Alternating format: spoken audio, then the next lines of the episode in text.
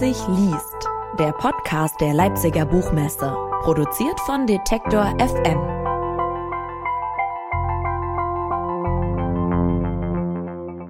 Hi, ich bin Ina Lebetjew. Schön, dass ihr dabei seid. Frank Goldammer wurde mit seiner Krimireihe um Kommissar Max Heller bekannt.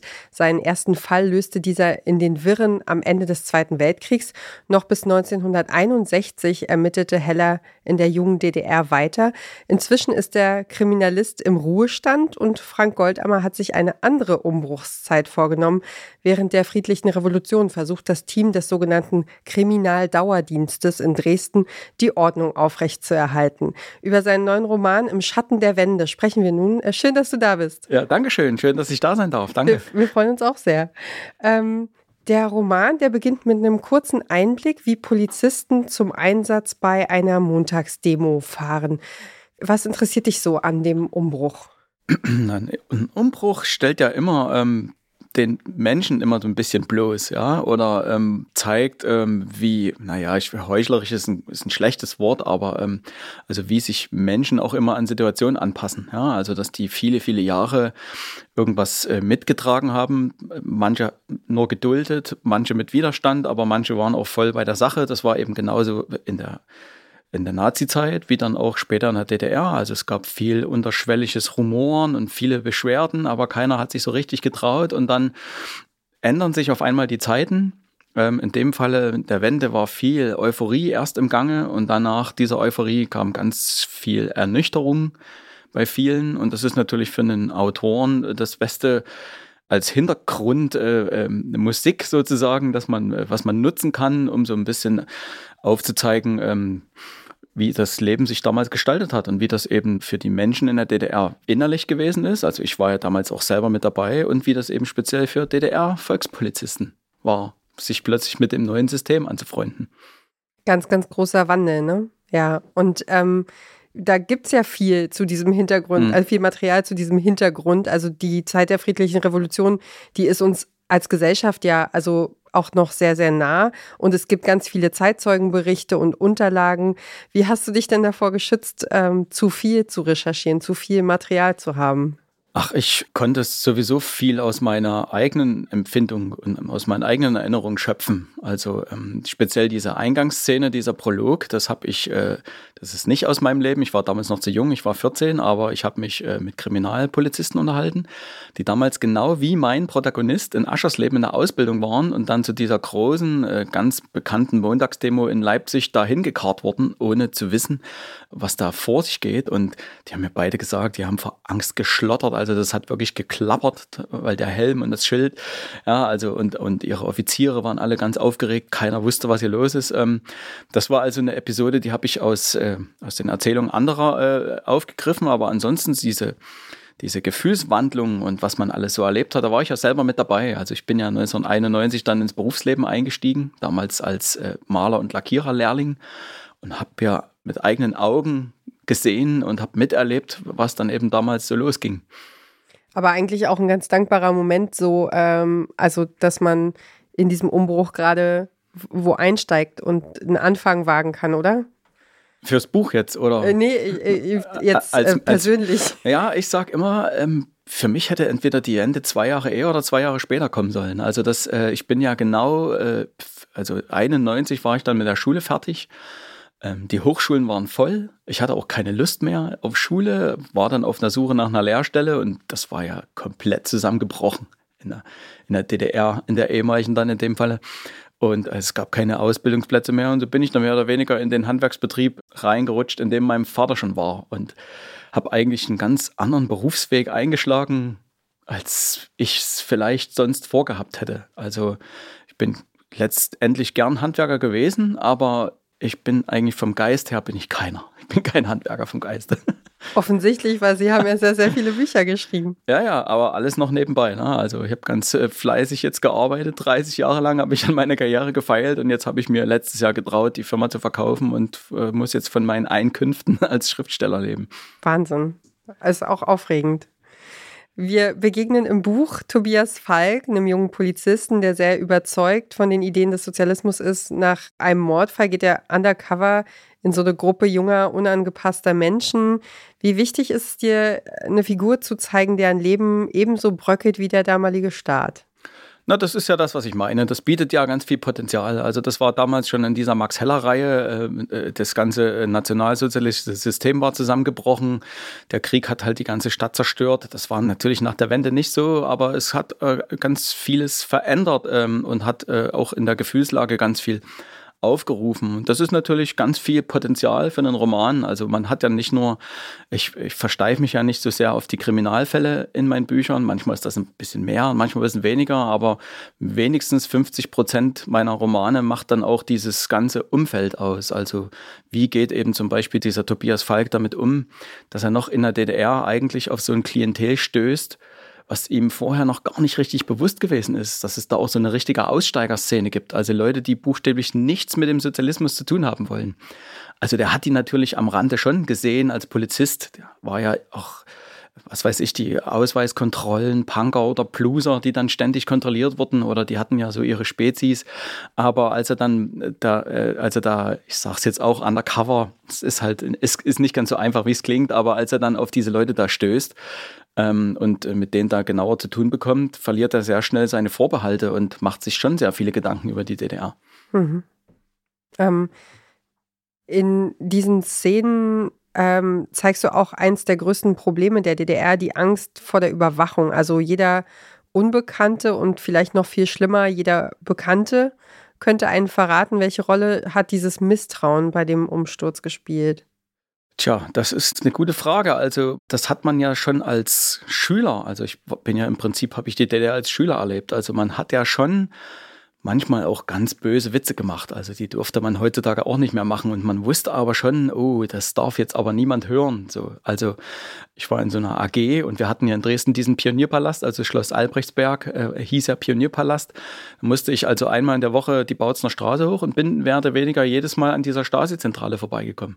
Und ohne dass ich genau wusste, was dort eigentlich passiert, wusste man aber, dahinter, hinter dieser Mauer willst du nicht sein. Also da will man nicht hin. Also das war schon unterschwellig vorhanden. Und wir hatten auch in der Schulklasse und äh, später dann ähm, oder im äußeren Umfeld war immer jemand, wo man wusste, dessen Eltern sind bei der SED oder dessen Vater ist Polizist. Bei dem halten wir uns mal lieber ein bisschen zurück. Also das ist schon immer vorhanden gewesen. Und besonders in diesen Gruppen ähm, die sind schon immer sehr misstrauisch. Und man hat ja nach der Wende dann gesehen, dass manchmal, ähm, also dass die feststellen mussten, dass die engsten Vertrauten bei der Stasi waren oder für die Stasi gearbeitet haben. Ja, ja, ja heftig. Das, ähm, das muss furchtbar, ein furchtbares Gefühl sein. das ja. denke ich mir auch, ja. ja.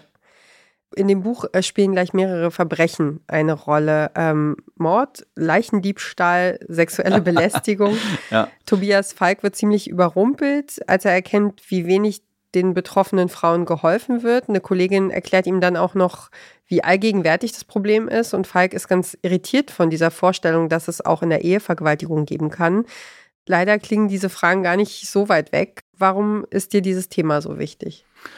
Na, ich habe das in dem Falle auch aufgegriffen, weil ich ähm, bei meinen Recherchen zu meinen Büchern äh, immer auf solche Themen gestoßen bin. Und ähm, gerade diese seine Kollegin, die Stefanie Bach, die ihn damals darauf anspricht, noch zu DDR-Zeiten, ähm, ähm, zählt ihm da so ein bisschen auf, also wie mit solchen betroffenen Frauen umgegangen wird. Und ich wollte damit auch ein bisschen zeigen, ähm, wie, wie naiv doch auch die Menschen, also zum Beispiel eben der Tobias Falk, im Umgang damit sind.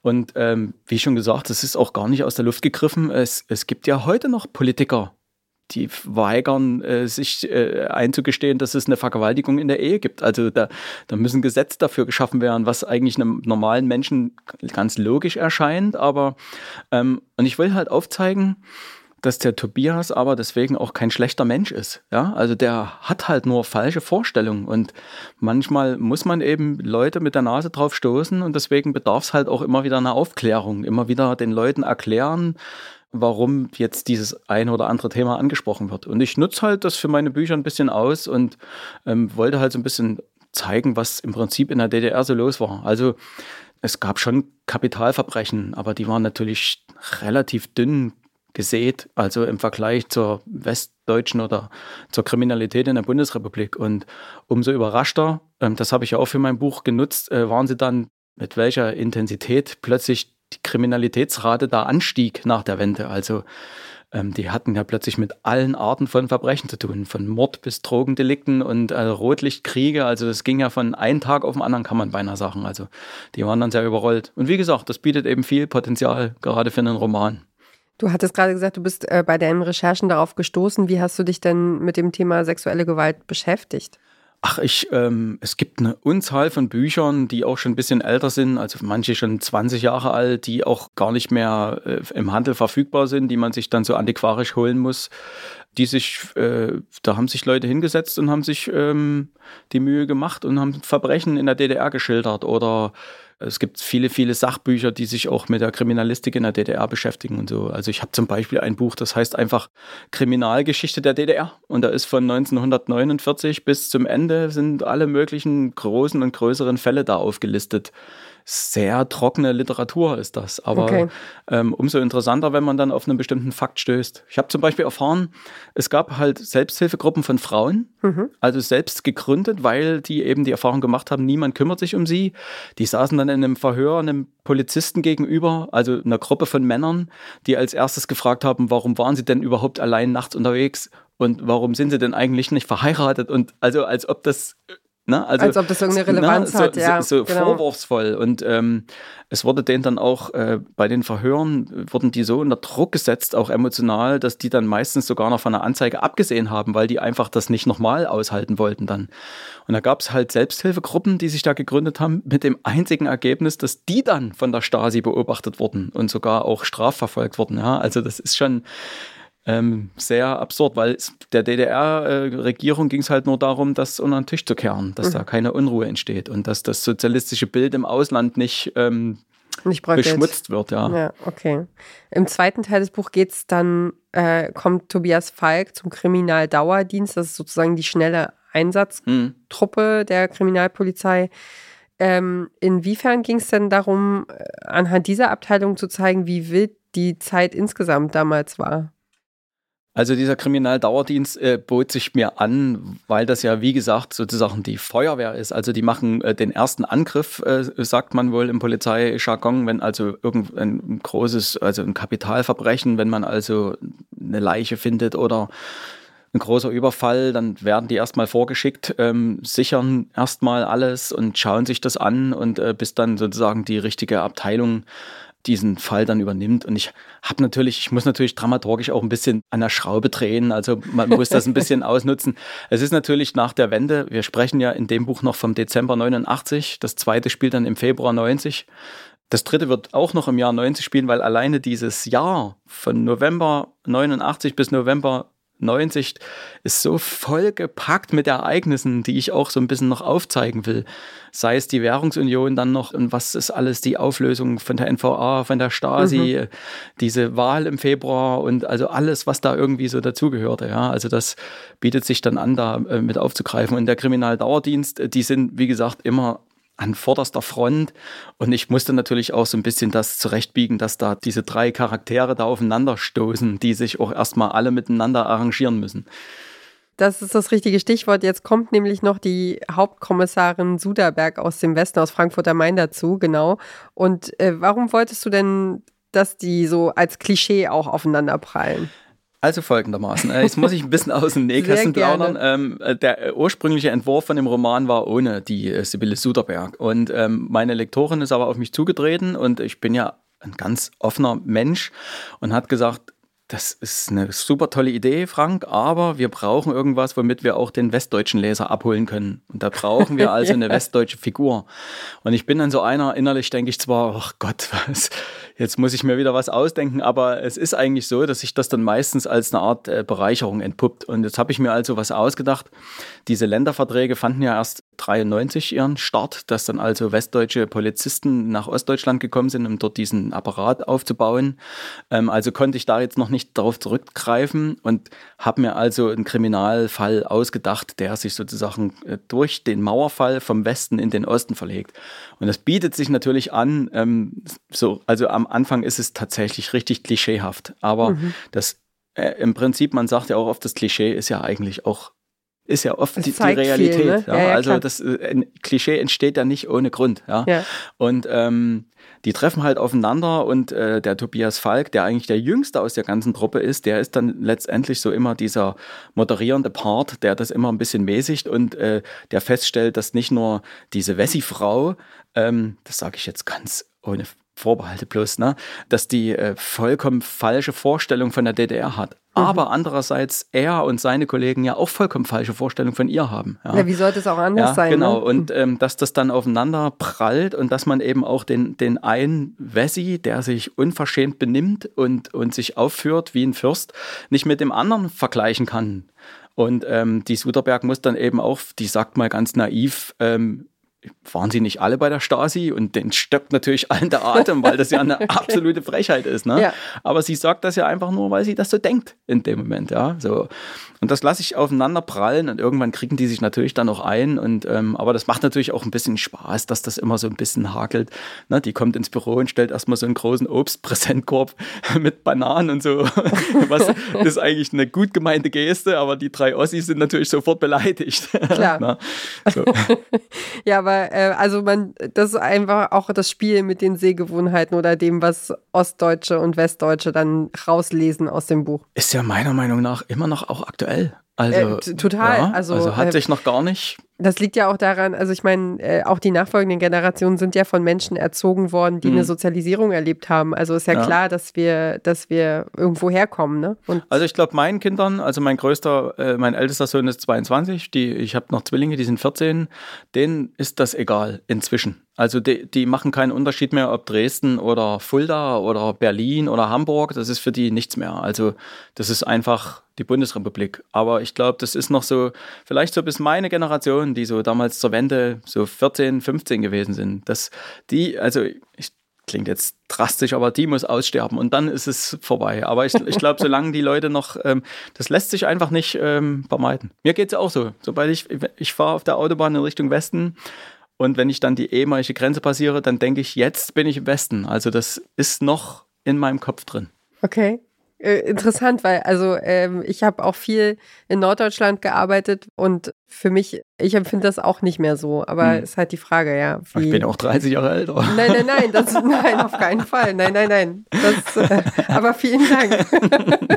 genau. Ich wollte noch mal auf den Fall zu sprechen kommen. Da steht ja, es, also es steht ja die, die Stimmung dieser Zeit im Vordergrund. Äh, die Auflösung der Fälle geht dann ziemlich plötzlich so mhm. auf 20 Seiten, zack, zack und entspricht auch stark den Vorurteilen der damaligen Zeit. Ähm, da hat also ein Mann, der als Grufti gilt, Leichen gestohlen, um Gesellschaft zu haben. Warum diese ja fast simple, krasse Auflösung? Ähm, das ist eine Story, die habe ich mir nicht ausgedacht. Also die hat zwar nicht zur Wendezeit stattgefunden und auch nicht in Dresden, aber sowas gibt es ja. Also ich äh, beobachte Menschen ganz viel und ganz genau und lerne ja auch viele kennen und stelle immer wieder fest, ähm, es gibt Menschen, die machen nach außen einen ganz gesunden und sauberen Eindruck. und wenn man dann aber ein bisschen tiefer geht, manchmal im Gespräch oder ich früher als Handwerker in, in der Wohnung, also ich habe jetzt keine Leichen entdeckt, aber ähm, da staunt man schon manchmal, was da wirklich so hinter Menschen steckt. Also wie gesagt, im Gespräch äh, merkt man relativ schnell, wenn einer auf irgendeine Art und Weise verwirrt ist oder das gar nicht selber merkt. Oder ich war halt auch früher in Wohnungen von ganz angesehenen Professoren und Klinikleitern und ähm, habe festgestellt, die leben in Messi-Wohnungen. Also ich will damit einfach auch immer nur aufzeigen, dass das Äußere nie, also man kann nie vom Äußeren darauf schließen, sozusagen, was da wirklich in dem tickt das jetzt mit dem Grufti nicht unbedingt spoilern dürfen, aber ich, äh, äh, also ich habe mich auch gefragt, ob wir das äh, verraten dürfen, aber müssen wir gucken. Ähm, kann ja. man ja vielleicht Letztendlich auch. ist er ja da auch vielleicht auch nur dabei, nicht weil er da von dieser Lebensweise überzeugt ist, sondern weil er eben auf diese Art und Weise da versucht hat, ähm, an Gesellschaft zu kommen. Ja. Es gibt halt auch ganz einsame Menschen, die aus ihrer Verzweiflung ganz komische Sachen machen. Ja. Andere halten sich Hunde und Katzen und pflegen die wie ihre Kinder. Und manche machen eben sowas. Andere puzzeln oder spielen mit der Modelleisenbahn und andere schlagen irgendwie sonst über die Stränge. Also ich versuche in meinen Büchern immer eigentlich so, so ein bisschen so Leute zu finden, so Persönlichkeiten, die irgendwie so ein bisschen anders ticken oder die noch ein kleines Geheimnis auch verborgen haben. Du gehst ähm, nochmal ganz offensiv auf deine Leserinnen und Leser zu äh, und sagst, diese neue Krimireihe ist auch eine Auseinandersetzung mit deiner eigenen Vergangenheit. Warum, also du hast beschrieben, du warst 14 Jahre alt, wir haben eine Vorstellung davon, wie du das erlebt hast. Warum ja, äußerst du das nochmal so, so, ähm, so plastisch direkt am Anfang, wenn man so das Buch aufschlägt? Also ich will das nutzen. Ähm, das, also vorweg, das ist ein Unterhaltungsroman. Ja? Also das ist ein Kriminalroman mit so persönlichen Elementen und zeigt so ein bisschen diese, diese Wendezeit auf. Und ich will die Reihe jetzt nutzen, um mal so ein so einen Blick darauf zu werfen, wie ich das, wie gesagt, mit dieser Max Heller-Reihe auch gemacht habe. Wie war denn damals das Leben in der Nachkriegszeit? Wie war denn das? Na, man hört ja immer so Dinge. Man hört, es gab Hunger und äh, man hört, es gab so und so viele Kriegsgefangene, die noch in Sibirien waren und ähm, wie, wie Deutschland geteilt wird. Aber ich habe damals gezeigt, wie ist denn das für die einzelne Person? Wie stellt sich das denn dar, diese Teilung der DDR? Die kam ja nicht von einem Tag auf den anderen und dann aber doch überraschend, als dann diese Mauer gebaut wurde. Wie tickt denn der DDR-Bürger, der das erfährt? Und genauso versuche ich das jetzt aufzuzeigen, weil ich festgestellt habe, für mich, also ich bin ja kein Historiker und auch kein Psychologe, aber ich bin der Meinung, dass viele Sachen, mit denen wir hier auch gerade im Osten zu kämpfen haben, gerade dieses Erstarken auch der AfD und diese, und diese latente Unzufriedenheit, das ist immer ganz einfach aus einem anderen Bundesland darauf zu schauen und immer feste drauf zu hauen. Und ohne das zu entschuldigen, will ich aber versuchen, so ein kleines Fenster aufzumachen, um mal reinzuschauen, auch für westdeutsche Leser, wie ist denn das gewesen als Ostdeutscher? Man müsste natürlich meinen, alle waren froh, alle waren frei, die Mauer war weg, jetzt hatten sie plötzlich die D-Mark die müssten doch jetzt alle glücklich gewesen sein. Aber so einfach war es ja nicht. Also ganz im Gegenteil. Es ist ja vieles passiert, äh, wo viele Ostdeutsche sich heute noch, wenn sie daran denken, betrogen fühlen oder überrollt oder nicht gefragt oder so. Und ich glaube, da hat sich ein ganzes Bündel aus, aus Traumata und Vorbehalten auch Westdeutschland gegenüber hat sich da angesammelt und angestaut. Und deswegen gibt es eben auch schon einige Kräfte, die eben ich will nicht sagen, jetzt wieder eine Abtrennung von Ostdeutschland, aber die so darauf pochen, dass sie Ostdeutsche sind, also die das noch explizit noch dazu sagen mhm. müssen oder das Gefühl haben, das sagen zu müssen und so. Und ich will halt ein bisschen aufzeigen, es war natürlich nicht alles toll. Also jetzt im Nachhinein, wir sehen uns ja um, die Städte sind aufgebaut, die Autobahnen sind blitzeblank. Na, mehr oder weniger hat jeder einen Arbeitsplatz, die haben alle ein Haus oder eine Wohnung oder ein, zwei Autos und fahren in den Urlaub. Eigentlich sollte es doch keine Unzufriedenheit geben, aber trotzdem ist was da. Und ich glaube ganz fest daran, dass das in dieser Zeit entstanden ist. Also dieses Jetzt haben die also alle, jetzt sind die alle alt genug, ne? sind die alles Rentner oder kommen bald in die Rente und fangen jetzt an, äh, zurückzublicken, was ist denn damals passiert. Mhm. Ja. Und das versuche ich also ein bisschen auf aufzuzeigen, wie das für die einzelne Person ist, wenn da eben plötzlich ein Betrieb, in dem man 30 Jahre lang gearbeitet hat, wird für eine D-Mark verkauft und dann werden 8000 Arbeitsplätze abgebaut und ja, plötzlich und, ist man arbeitslos. Ne? Ja, und Erwerbsbiografien ja, komplett zerbrechen. Genau, ja. ja. Und dann zum Beispiel, ich habe das jetzt vor kurzem erst gesagt, der Karl Edorson Schnitzler, alle haben gelacht über den. Na, und, oder wussten, dass der Sudelede, der redet nur Zeug, Propagandaquatsch, aber letztendlich war das für viele dann so, dass die, äh, die Wiedervereinigung war da, die D-Mark war da und auf einmal waren alle arbeitslos. Nicht alle, aber viele. plötzlich waren die Arbeitsämter voll und man stand Schlange.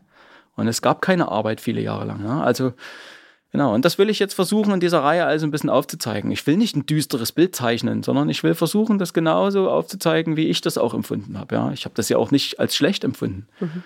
Ja, ich habe zum Beispiel mein jahrelang mein gesamtes Taschen- und Lehrgeld habe ich für äh, Schallplatten und ähm, CDs ausgegeben. Ich habe also versucht, alles nachzuholen an Westmusik, was ich in den ganzen Jahren verpasst habe. Wunderbar. Vielen, vielen Dank. Frank Goldammers im Schatten der Wände ist bei DTV erschienen, hat 367 Seiten und kostet 16,95 Euro. Vielen Dank für das Gespräch. Ja, Dankeschön. Leipzig liest, der Podcast der Leipziger Buchmesse, produziert von Detektor FM.